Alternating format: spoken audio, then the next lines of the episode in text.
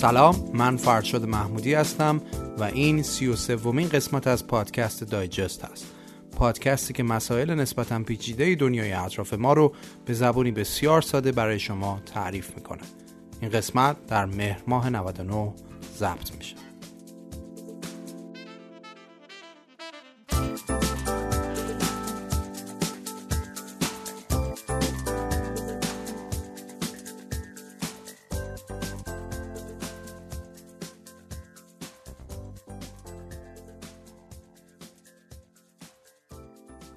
مناسبت این قسمت اینه که کمتر از یک ماه تا انتخابات آمریکا مونده.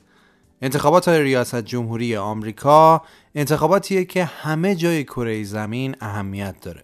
این انتخابات سرنوشت سکاندار قوی ترین کشور جهان رو برای چهار سال آینده مشخص می‌کنه. به خاطر همین جایگاه آمریکا در دنیا هم هست که این انتخابات نه تنها رو زندگی خود آمریکایی ها بلکه روی زندگی عده زیادی از مردم جهان هم اثر می‌ذاره. از افغانستان و عراق و سوریه گرفته تا ایران و اروپا و حتی چین. مثلا سال 2016 که ترامپ انتخاب شد از اون روز به بعد هزاران کیلومتر اون طرفتر زندگی میلیون ها نفر مخصوصا ما ایرانی ها تحت تاثیر قرار گرفت. جدای از اهمیت این انتخابات و نتیجه‌ای که داره فرایند انتخابات ریاست جمهوری در آمریکا نسبت به بقیه کشورهای دنیا خیلی پیچیده تر و طولانی تره البته یه سری از کشورها هستن که فرایند نسبتا پیچیده تری به آمریکا دارن. در واقع تو آمریکا همین که رئیس جمهور این دوره انتخاب شد فرایند انتخابات ریاست جمهوری و کمپین های دوره بعدی شروع میشه. یعنی می‌تونیم بگیم کارزارهای انتخاباتی در آمریکا همیشگی و دائمی هن. از اونجایی که خیلی ها ممکنه سر در نیارن که انتخابات آمریکا چطوری انجام میشه تصمیم گرفتیم که طبق روال همیشه این مسئله نسبتا پیچیده رو در دایجست ساده کنیم با تشکر از علی نصراللهی و آقای خلسه برای گردآوری محتوای این قسمت و ویراستاری شادی حسین نیا مثل همیشه ما در دایجست از کسایی که می‌خوان در تولید محتوا همکاری کنن استقبال می‌کنیم. به ما پیام بدین بررسی می‌کنیم و به شما برمیگردیم.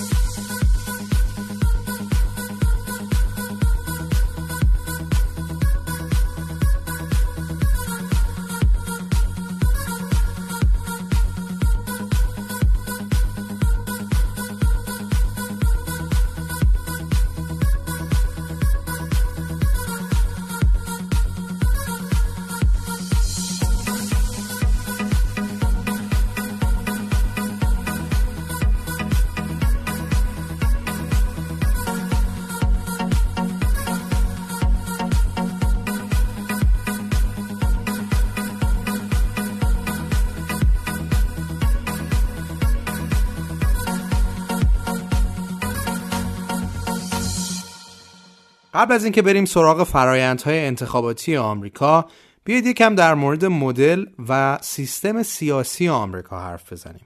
اصلا چرا به آمریکا؟ آمریکای خالی گفته نمیشه و بهش میگن United States of America یا USA که یعنی همون ایالات متحده آمریکا.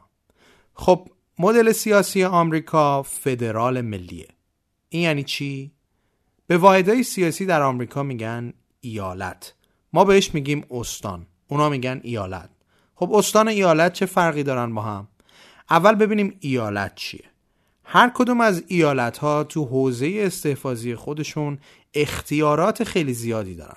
در حدی که هر ایالت حتی قدرت قانونگذاری داره و قوانین خودش رو اعمال می‌کنه. البته این قوانین فقط تو مرزهای همون ایالت قانونن. در واقع هر کدوم از این ایالت ها یک دولت جدا هستن واسه خودشون.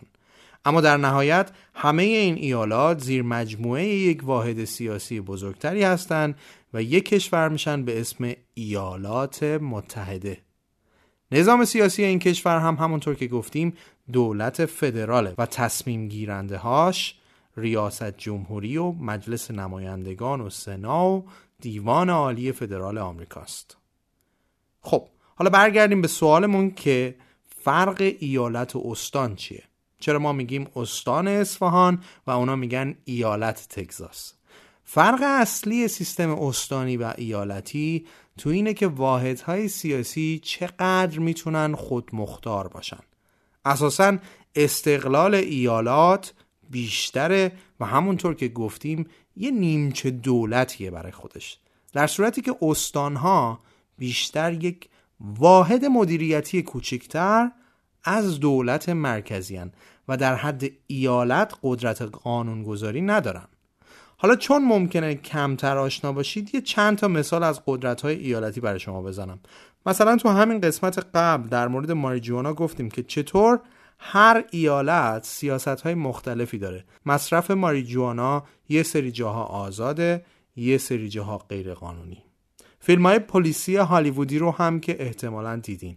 مثلا LAPD که پلیس لس آنجلسه پروژه رو تحویل می‌گیره ولی جرم که یکم مهم و ملی میشه FBI میاد وسط. میگه دیگه در حوزه اختیارات LAPD نیست و پلیس فدرال باید قضیه رو پیگیری کنه. حتی مالیات تو آمریکا دو نوعه. یکیش مالیات های ایالتیه که بستگی داره به هر ایالت و قوانینش و واسه هر ایالت با ایالت دیگه متفاوته. یکی هم مالیات فدراله که به دولت ملی پرداخت میشه. یه مثال دیگه هم تو همین کروناییه بود. هر ایالتی تو بحث قوانین و قرنطینه یه سری سیاست گذاری کرده بود واسه خودش. یه سری از ایالات ماسک و اجباری کرده بودن و یه سری نه. یه سری قرنطینه بودن یه سری نه. ولی مثلا شما فکر کن شیراز یه جور تصمیم بگیره اصفهان یه جور تبریز هم یه جور. اینجوری نیستیم ما. و معمولا همه استانها پیرو قوانین دولت مرکزی هن. خب لازم بود این مقدمه رو از ساختار حاکمیتی آمریکا بگیم. چون یک پیش نیازه برای اینکه سیستم انتخابات آمریکا رو درک کنیم. حالا می‌تونیم بریم سراغ خود انتخابات.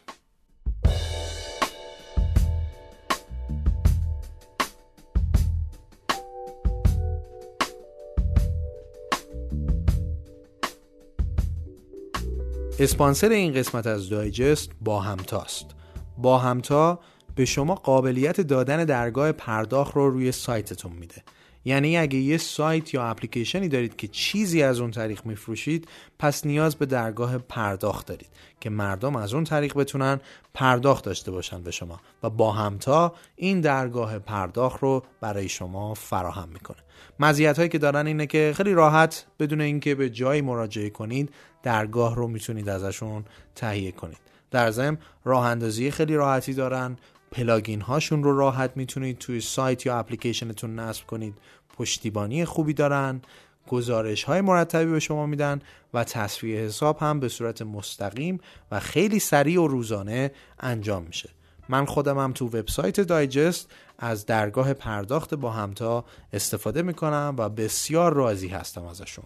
ممنون از اسپانسر این قسمت دایجست پرداخت اینترنتی با همتا. لینکش رو هم براتون گذاشتم.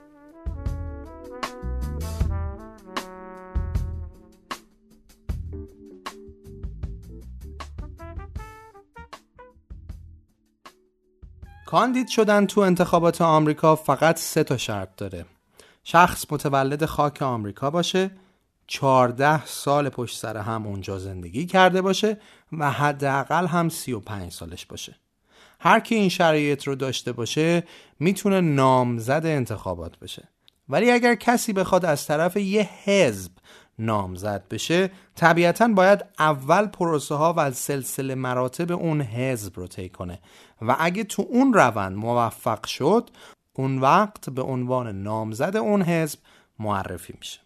البته این احزاب هر کسی رو قبول نمی‌کنن و کسی که کاندید میشه حتما باید یه شخصیت سیاسی اقتصادی یا خلاصه معروف باشه. به همین دلیل آدمای شناخته شده ای که یه مقام و منصبی دارن خودشونو به عنوان نامزد انتخابات ریاست جمهوری به حزب معرفی می‌کنن. مثلا کسایی که سناتورن یا نماینده مجلس نمایندگان یا فرماندار و شهر دارن یا جایگاه اجتماعی بالایی دارن به خصوص تو مسائل اقتصادی. افرادی که سرشناس نباشن خیلی کاندید نمیشن چون احزاب یه سری پارامترها دارن و بر اساس این پارامترها کاندیدای خودشون رو معرفی می‌کنن.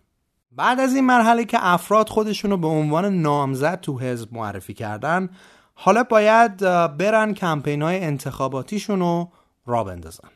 تشکیل کمپین هم پول و هزینه زیادی می‌خواد که حالا یا خود کاندید از پسش برمیاد یا اینکه اسپانسرها کمکش می‌کنن.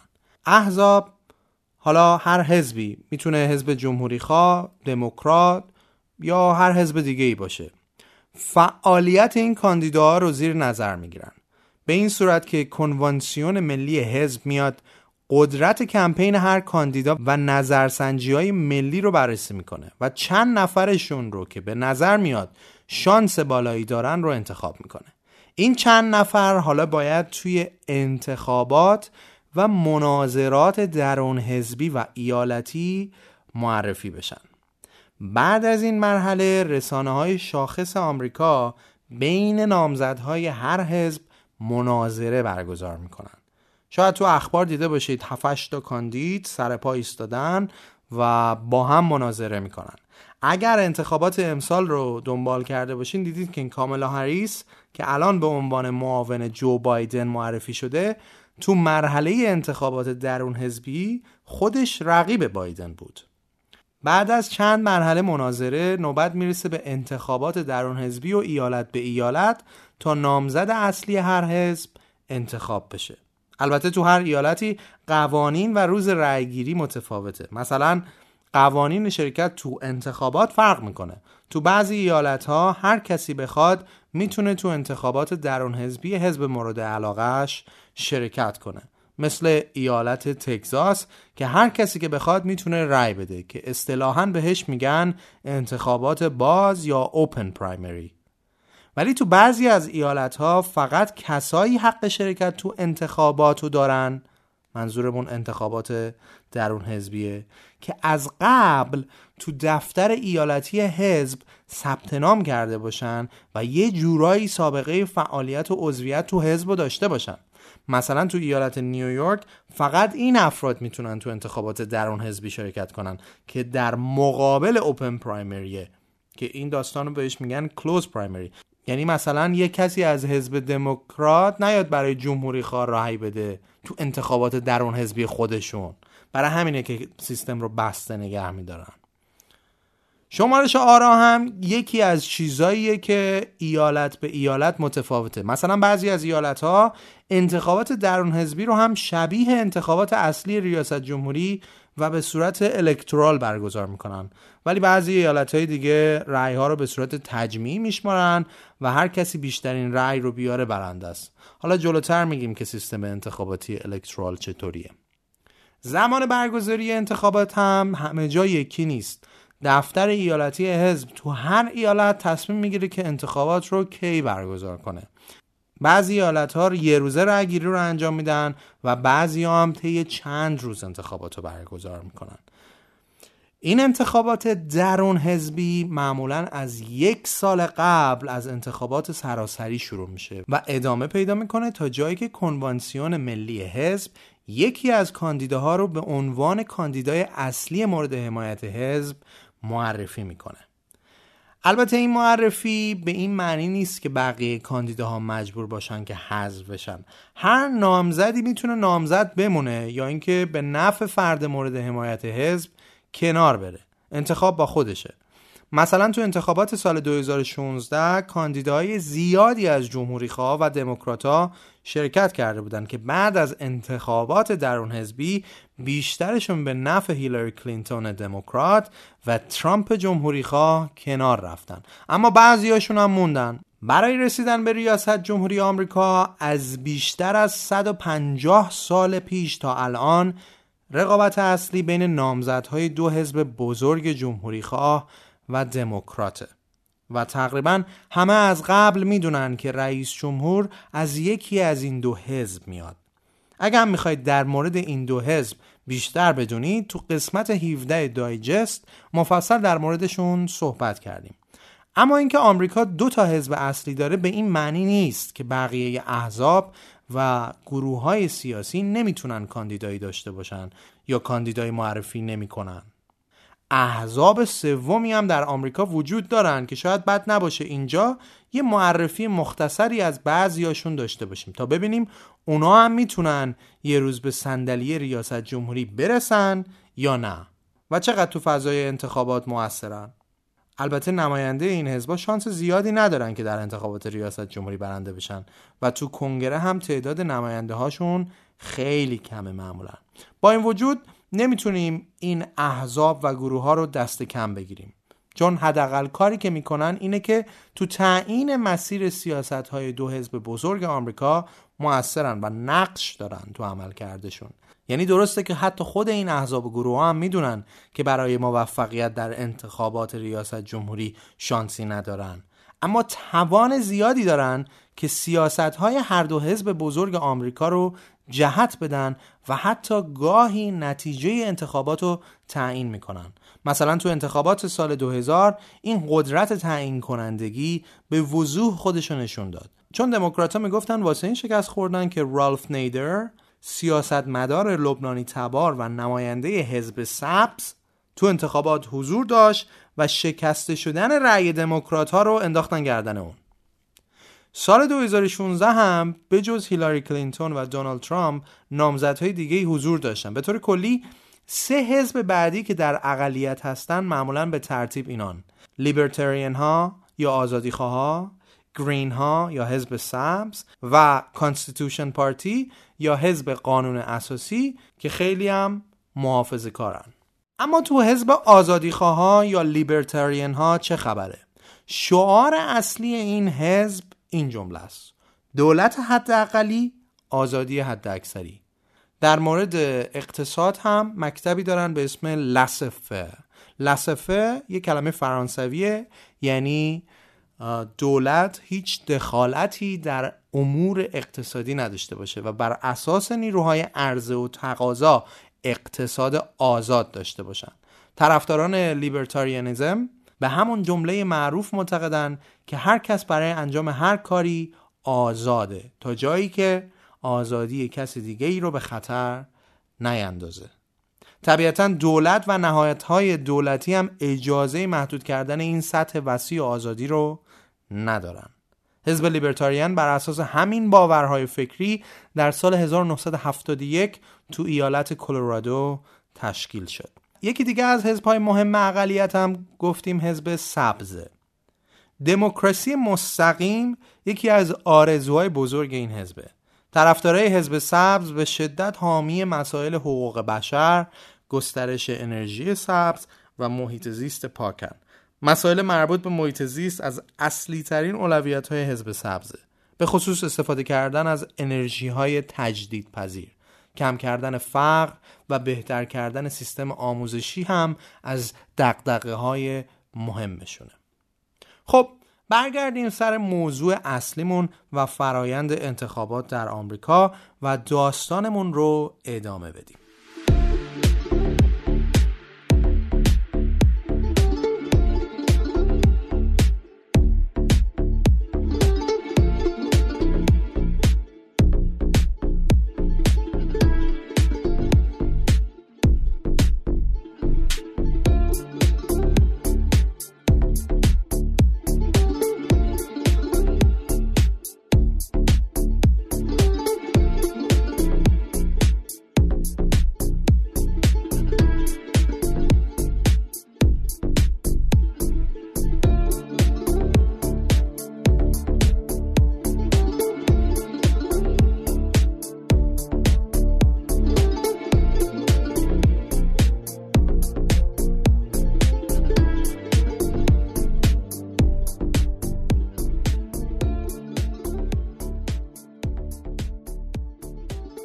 بعد از اینکه احزاب مخصوصا دو حزب جمهوری خواه و دموکرات انتخابات درون حزبیشون رو برگزار کردن و کاندیدای نهاییشون رو معرفی کردن نامزدها سفرهای ایالت به ایالتشون رو شروع می‌کنن و برای طرفدارانشون سخنرانی می‌کنن.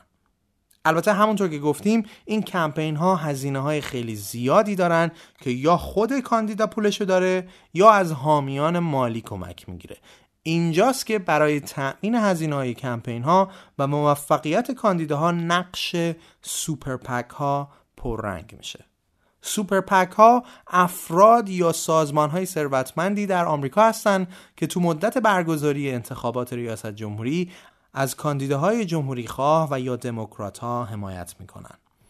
این حمایتشون هم بستگی داره به تمایلات اقتصادی و سیاسی که دارن. مثلا شرکت های بزرگ اسلحه سازی جزو بزرگترین و مهمترین سوپر پک های انتخاباتی هن تو آمریکا که معمولا در انتخابات ها از کاندیداهای جمهوری خواه حمایت می‌کنن تو انتخابات سال 2016 هم سازمان بزرگ و ثروتمند NRA رسما از دونالد ترامپ حمایت کرد.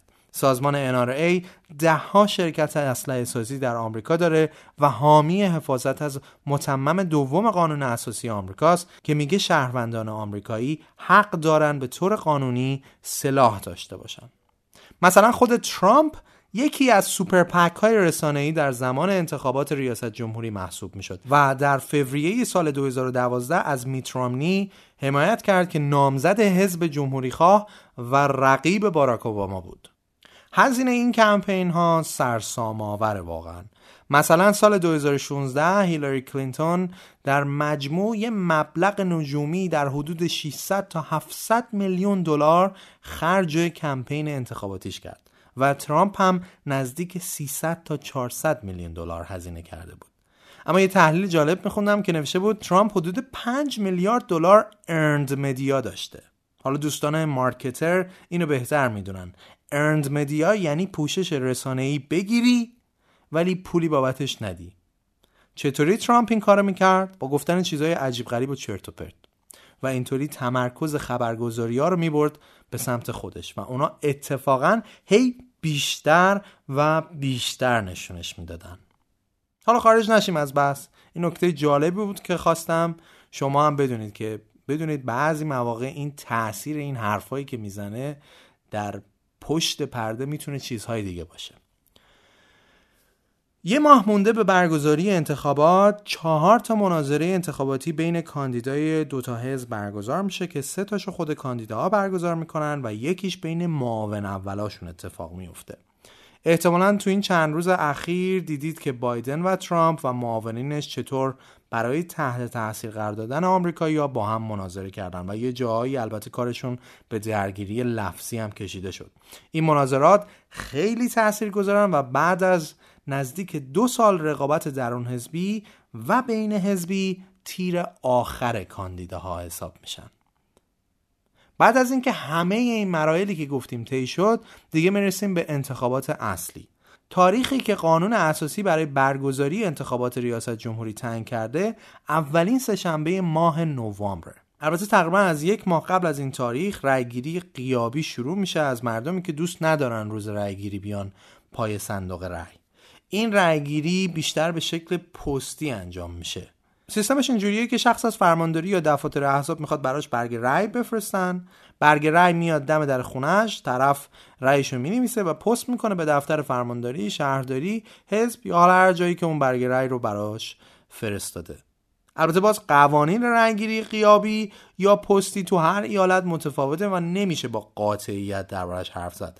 اداره فدرال پست آمریکا که از قدیمی ترین اداره های این کشوره از قدیم مسئول این بوده که برگه های رأی انتخابات رو پست کنه. دم خونه های کسایی که نمی‌تونستن یا به هر دلیل نمی‌خواستن تو محل برگزاری انتخابات حاضر بشن. البته همیشه ابهاماتی درباره سرنوشت این رأی های پستی وجود داشته. مثلا اینکه چرا تو بعضی ایالت ها این برگه های رأی رو خیلی زودتر از موعد به مقرر میفرستن برای مردم؟ یا اصلا تو مراکز انتخاباتی چطوری این رأی های پستی رو میشمارن؟ حالا تو سال 2020 که کرونا هم تو آمریکا خیلی شایع شده افراد بیشتری می‌خوان به شکل پستی رأی بدن به خاطر حفظ فاصله اجتماعی و این مسائل. تا همین الان بیش از چهار میلیون نفر از مردم آمریکا رأی پستیشون رو دریافت کردن که این رقم به نوعی عجیبه.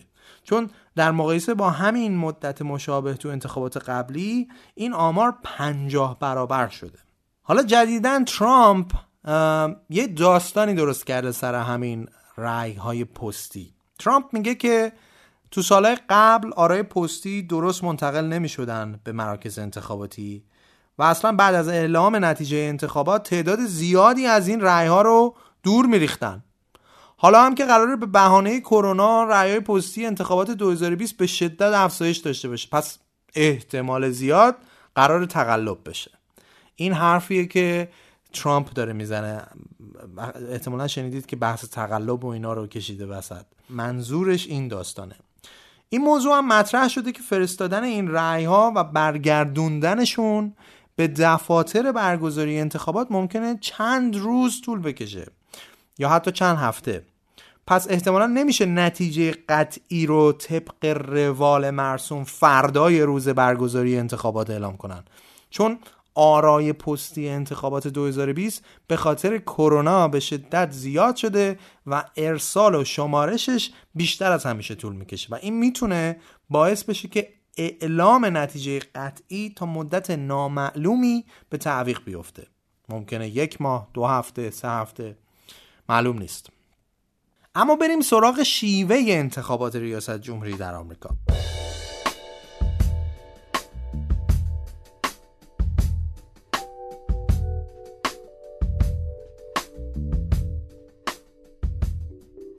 اسپانسر این قسمت همراه کارته همراه کارت یه اپلیکیشن پرداخت برای گوشی های اندرویدی و آیفونه که بیش از 8 میلیون کاربر داره چه کارهایی باهاش میشه کرد؟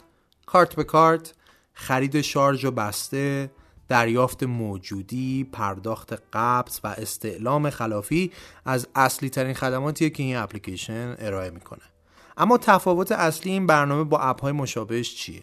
تمرکز اصلی همراه کارت روی بهبود رابطه کاربریشه. یعنی همون تجربه ای که موقع استفاده کردن ازش دارید. دیدید این برنامه ها سخت باهاشون کار کردن؟ تیم همراه کارت اومده این قسمت رو راحت تر کرده برای همراهاش. مثلا برای خرید شارژ یه option ی رو طراحی کرده که فقط با لمس کردن یک دکمه خرید شارژ انجام میشه. یا کارت به کارت کردن در همراه کارت راحت تره چون می‌تونید کارت رو اسکن کنید و دیگه نیازی به وارد کردن اون کد 16 رقمیه به صورت دستی نیست. همراه کارت رو می‌تونید از کافه بازار و Google Play برای اندروید و از طریق سایتش به آدرس همراه کارت برای آیفون دانلود کنید. لینکش رو هم براتون می‌ذارم.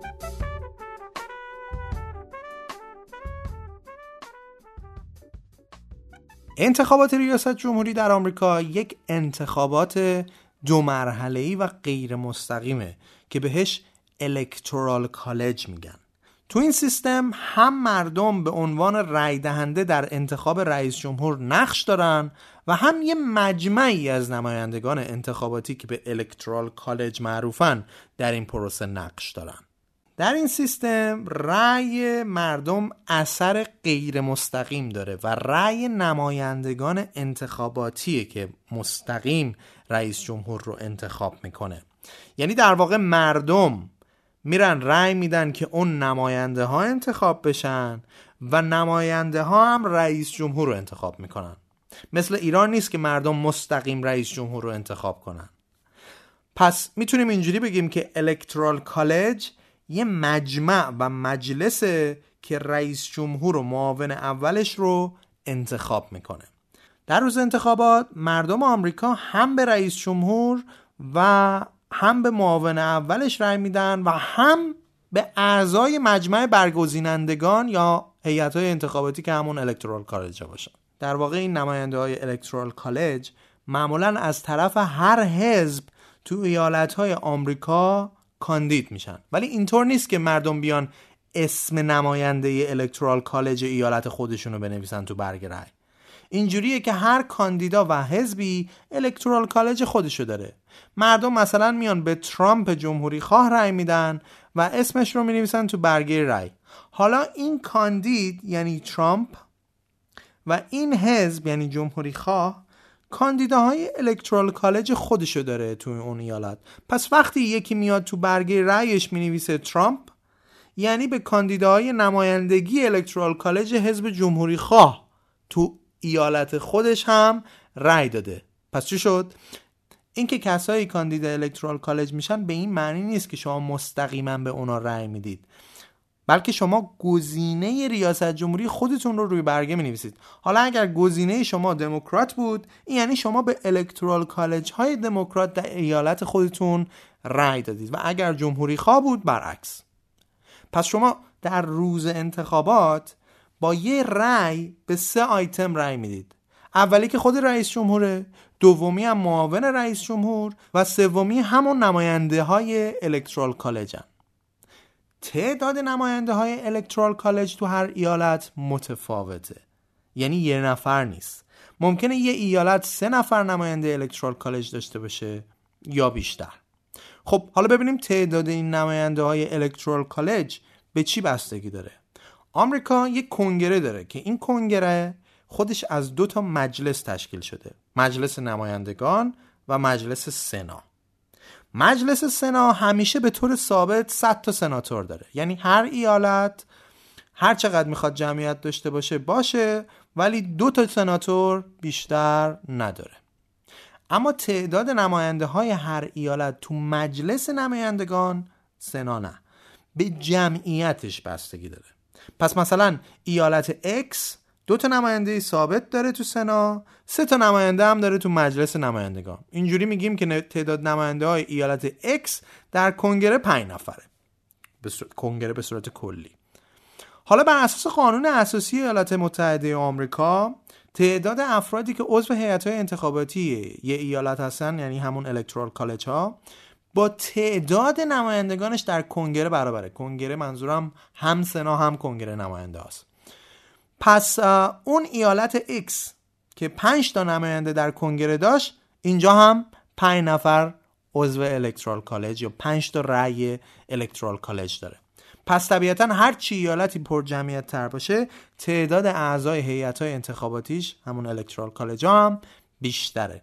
مثلا ممکنه یه ایالت سه رأی الکترال داشته باشه و یه ایالت 50 تا رأی الکترال بین ایالت های آمریکا کالیفرنیا با 55 عضو بیشترین تعداد رأی الکترال رو داره و بعدیش هم تگزاس با 38 تا رأی.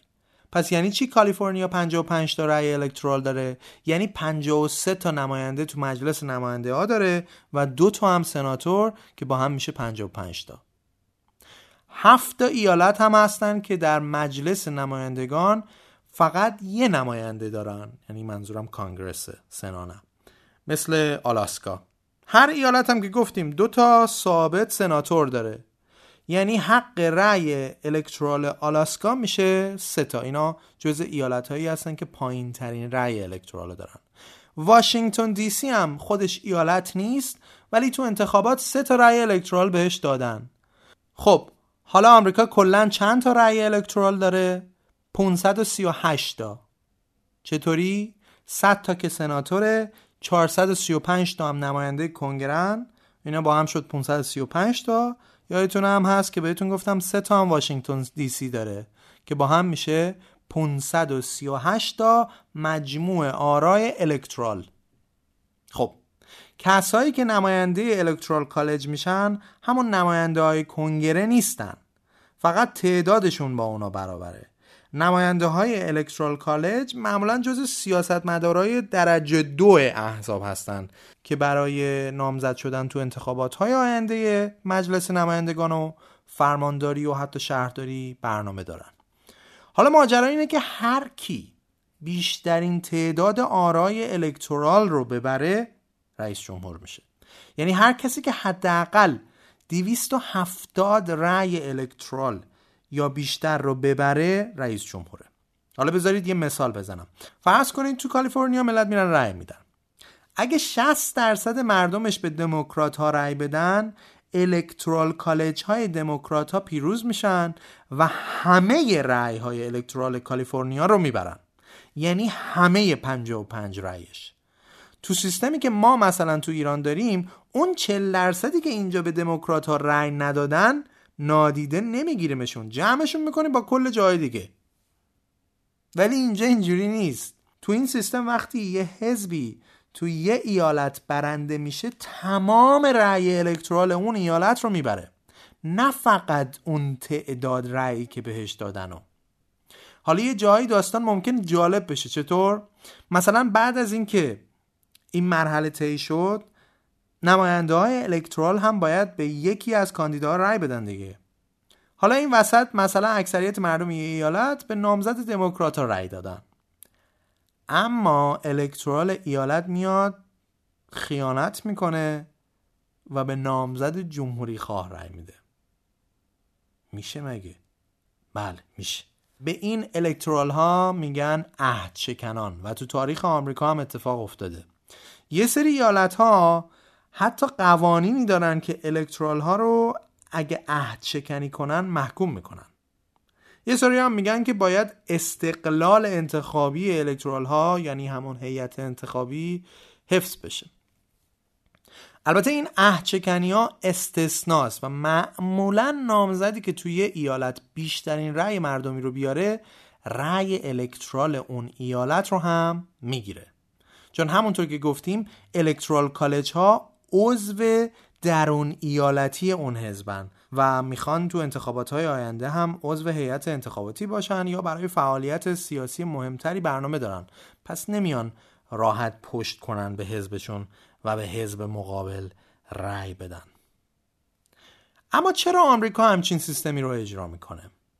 در واقع دلیل به وجود اومدن آرای الکترال این بود که اون اوایل که ایالات متحده تأسیس شده بود مؤسسینش نمی‌خواستن که فقط ایالت های بزرگ تعیین کننده باشن تو انتخابات رئیس جمهور.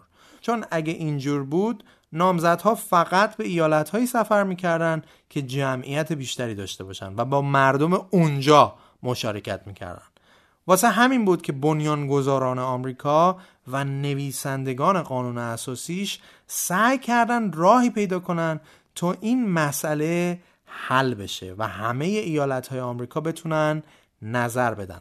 اگه این موضوع یه مقدار براتون گنگ و نامفهومه حق دارید چون سیستم انتخابات آمریکا به طور کلی یکم گیج کننده است. اما می‌تونیم اینطوری سادش کنیم که الکترال کالج سیستم الکترال باعث میشه تأثیرگذاری رأی ایالت های پرجمعیت یک کم کمتر بشه و در عوض ایالت های کوچیک و کم جمعیتتر به نسبت جمعیتشون نقش پررنگتری پیدا می‌کنن. برای اینکه بهتر متوجه بشیم که حالا این الکترال ها چطور اثر می‌ذارن بیایید یه نگاهی بکنیم به انتخابات سال 2016 همین انتخابات قبلی که توش ترامپ پیروز شد و هیلاری کلینتون باخت. تو این انتخابات طبق آمارها حدود 250 میلیون و 600 هزار نفر واجد شرایط رأیگیری بودن که حدود 136 میلیون و 600 هزار نفر تو انتخابات شرکت کردن. آمار رسمی می‌گفتن تو آرای مردمی هیلاری کلینتون جلوتر از دونالد ترامپ بود. حدود 65 میلیون و 800 هزار نفر به کلینتون رای دادن و ترامپ هم 62 میلیون و 900 هزار نفر حدودن که نشون میده که ترامپ 3 میلیون رای کمتر از هیلاری کلینتون آورده بود. چطور میشه پس ترامپ برنده انتخابات آمریکا شد؟ اکثریت آرای مردمی نتونست هیلاری کلینتون رو به کاخ سفید برسونه. با اینکه سه میلیون رای بیشتر داشت. چرا؟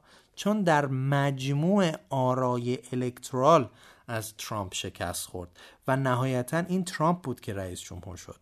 ترامپ از مجموع همون 538 رأی الکترال برنده 304 رأی شده بود و هیلاری که 227 رأی الکترال داشت رو شکست داد. در واقع ترامپ مجموع آرای اکثریت رو باخت اما الکترال ها رو برد و رئیس جمهور شد. به این رئیس جمهورا که رأی مردمی کمتری میارن میگن رئیس جمهور اقلیت. تا حالا پنج نفر تو تاریخ آمریکا موفق شدن با آرای عمومی کمتر اما الکترال بیشتر رئیس جمهور بشن. اولین مورد این اتفاق سال 1824 بود که اندرو جکسون با اینکه انتخابات مردمی رو برد ولی نتونست رئیس جمهور بشه و آدامز رئیس جمهور شد. سال 2000 هم همینطوری شد. تو انتخابات اون سال جورج دبلیو بوش یا همون بوش پسر نامزد حزب جمهوری خواه بود و الگور نامزد حزب دموکرات. الگور 48 درصد از کل آرا رو به دست آورده بود و جورج بوش هم 47 درصد. ولی با 271 رأی الکترال در مقابل 266 رأی جورج بوش 43 ومین رئیس جمهور ایالات متحده آمریکا شد.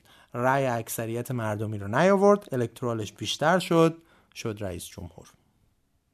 تو انتخابات 2016 هم دلیل اصلی برنده شدن ترامپ تو آرای الکترال این بود که با وجود شکستش تو آرای مردمی تونسته بود تو ایالتهای شناور و سه تا از ایالاتی که به دیوار آبی معروفن برنده بشه.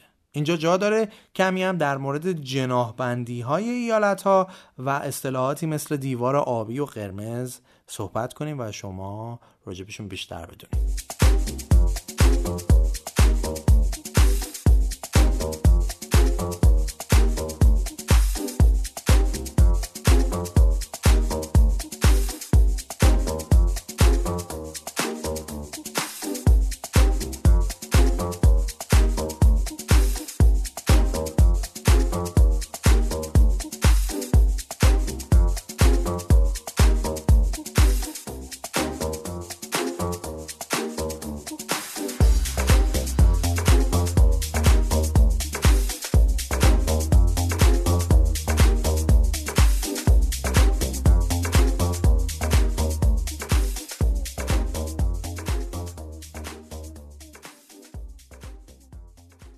در تاریخ سیاسی آمریکا به خصوص بعد از جنگ جهانی دوم بعضی از ایالتها بیشتر وقتا به نماینده حزب دموکرات و بعضی دیگه هم بیشتر به نماینده حزب جمهوری خواه گرایش داشتن. در فضای سیاسی آمریکا به ایالت هایی که در انتخابات ریاست جمهوری به نماینده حزب دموکرات رأی دادن میگن دیوار آبی که دیوار آبی معمولا شامل یه سری ایالت های خاصه و مهم مثل کالیفرنیا و نیویورک و نیوجرسی و واشنگتن و ایالت های دیگه. ایالت هایی هم که در انتخابات ریاست جمهوری به نماینده حزب جمهوری خواه معمولا رأی دادن بهشون میگن دیوار قرمز. مثل تگزاس، آلاباما، اوکلاهاما اینا دیوار قرمزن که معمولا رأیشون عوض نمیشه. بقیه ایالت ها در آمریکا ایالت های شناورن. که تو هر انتخابات ریاست جمهوری آمریکا سخته که پیش بینی کنی به کدوم حزب رأی میدن. به این ایالت ها ایالت های محل رقابت هم میگن چون رأیشون مشخص نیست. برای همین کاندیداها نهایت سعیشون رو می‌کنن تا رأی این ایالات رو جذب کنن چون که تأثیر گذارن مثلا فلوریدا 29 تا الکترال داره و جز شناورها هم هست. و گرفتن رأی این ایالت یعنی اون کاندیدا قدم بزرگی رو برای پیروزی برداشته. چون ایالت های دیوار قرمز و آبی که تقریبا وضعیتش مشخصه و این شناورها هستن که تعیین کنندن. بذارید ساده تر بگم. اگر آمریکا یه مستطیل باشه به طور سنتی کناره های این مستطیل پایگاه حزب دموکراته. اما مرکز این مستطیل به سمت بالا و پایین پایگاه سنتی جمهوری خانه یعنی ساحل شرقی و غربی همون ایست کوست و وست کوست به دموکرات ها رای میدن و middle هم Midwest Mideast به جمهوری خواه تو انتخابات ترامپ و کلینتون ترامپ ایالت های شناور بزرگی رو برد مثل فلوریدا و اوهایو علاوه بر این تو سه تا ایالت میشیگان و پنسیلوانیا و ویسکانسین هم رأی آورد که تا قبل از 2016 جز ایالت های دیوار آبی محسوب می شدن. رأی این ایالت های شناور به اضافه رأی اون سه تا ایالتی که قبلش دیوار آبی محسوب می شدن به اضافه رأی الکترال ایالت های دیوار قرمز که به طور سنتی برای جمهوری خواهاست و این بار هم بهش پایبند بودن باعث شد ترامپ در کمال تعجب در انتخابات ریاست جمهوری سال 2016 برنده بشه در حالی که در آرای مردمی باخته بود. طبق آمارهای انتخاباتی به طور کلی ایالتهای طرفدار جمهوری خواه معمولا سنتی ترن به خانواده و مذهب اهمیت بیشتری میدن. با پذیرش مهاجرین بیشتر مشکل دارن و طرفدار اینن که استفاده از سلاح آزاد بشه. ساکنین این ایالت های دیوار قرمز بیشتر آمریکایی های اروپایی تبارن و سفید پوستن. از اون طرف دموکرات ها بیشتر تو ایالت های پایگاه رأی دارن که مهاجرا اونجا بیشترن و اعتقادشون به مسائل مذهبی و دینی کمتره. پس تا اینجا گفتیم که از لحاظ نژادی سفیدها بیشتر جمهوری خواه هستن و رنگین پوست ها به سمت دموکرات ها گرایش دارن.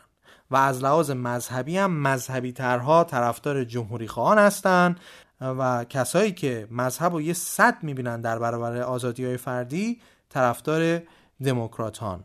آزادی های فردی مثل همجنسگرایی و سقط جنین و از این دست مسائل. به همین دلیل که مسیحیان متعصب بیشتر به جمهوری خواهان تمایل دارن.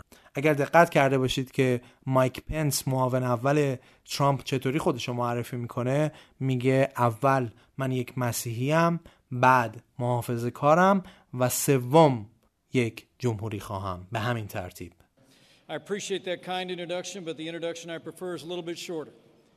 I'm a Christian, a conservative, and a Republican in that order.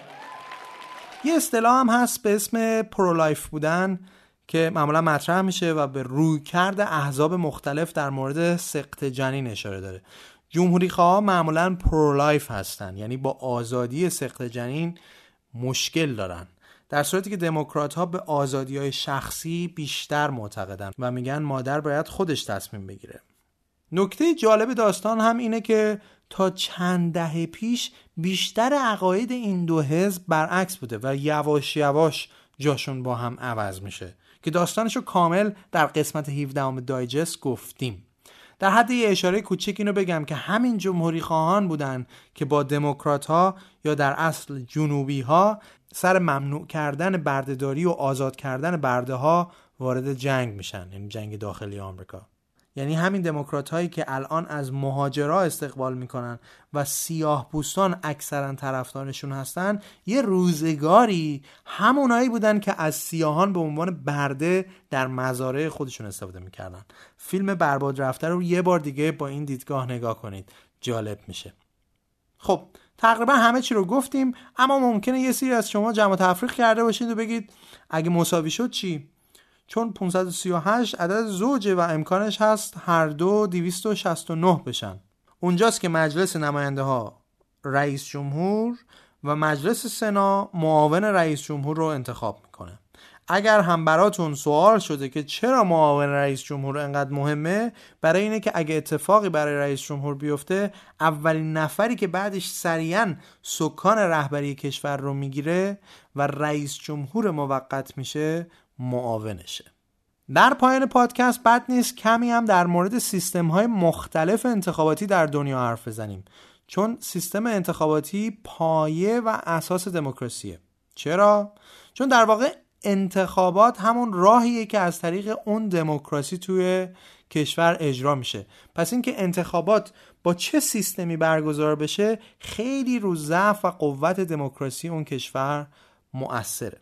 حالا جدای از این اینکه روش های مختلف انتخابات رو بدونید توی زندگی روزمره هم خالی از لطف نیست. چون شاید یه وقتی لازم بود تو شرکتتون مجتمع مسکونیتون یا هر جای دیگه ای انتخابات برگزار کنید.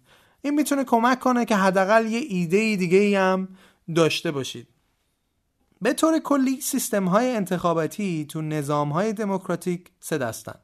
یکی مدل نمایندگی اکثریت دومی نمایندگی تناسبیه و سومی هم یه ترکیبی از این دوتا.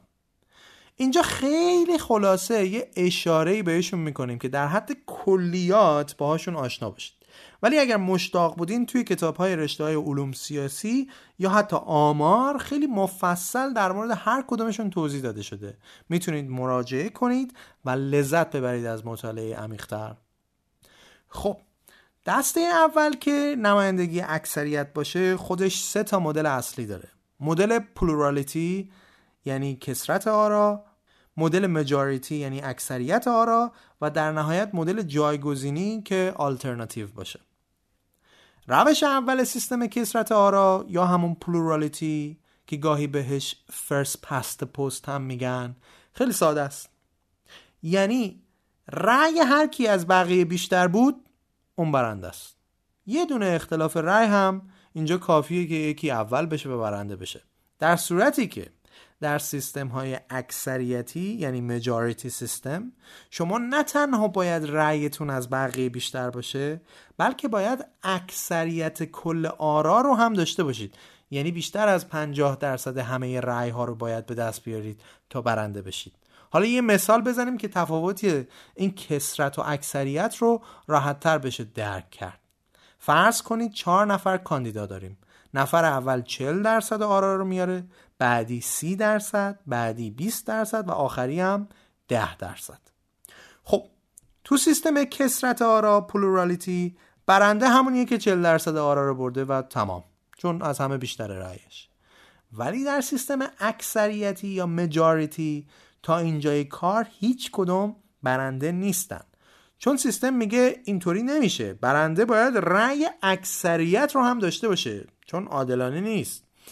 حالا اینجا روش های مختلفی به وجود میاد. مثلا انتخابات دو مرحله ای میشه که نمونهش رو در ایران دیدید. نفر اول و دوم میرن دور بعد که یک بار دیگه رأی گیری بشه. البته جاهای دیگه سیستم های آلترناتیو وجود داره. مثلا استرالیا که یکی از بزرگترین نمونه های دموکراسیه از این روش استفاده می‌کنه. حالا این روش چی هست؟ تو استرالیا شما نمی‌تونید فقط به یک نفر تنها رأی بدین. مثلا پنج تا کاندیدا وجود داره و باید ترجیحی به همهشون رأی بدید. یعنی رتبه بندیتون مهمه تو رأیتون. به این صورت که میگی کاندیدای انتخابی اولم گزینه الفه. انتخاب دومم گزینه جیمه. و همینجوری تا آخر. مثل انتخاب رشته کنکور رتبه بندی می‌کنید. همه هم باید رأی بدید. با این سیستم اول نگاه می‌کنن ببینن کی بیشترین رأی رو آورده و آیا اکثریت آرا یعنی بیشتر از 50 درصد رو داره یا نه. اگر کسی بیشترین رأی رو آورده باشه و 50 درصد رو هم رد کرده باشه که هیچ تمومه. اون برنده است. ولی اگر کسی به میزان 50 درصد نرسیده باشه میان اون کاندیدایی که کمتر از همه رأی آورده رو حذف می‌کنن ولی رأیهاش رو تقسیم می‌کنن. چطوری تقسیم می‌کنن؟ خب این کاندید حذف شده احتمالا تو برگه های رأی بعضی از مردم اولویت دوم بوده انتخاب دومشون بوده. ولی الان دیگه خب حذف شده دیگه پس باید رأیش رو تقص کنن. پس رأیش رو میدن به کی؟ به نفر اول اون برگ رأی ها بعد چک می‌کنن دوباره.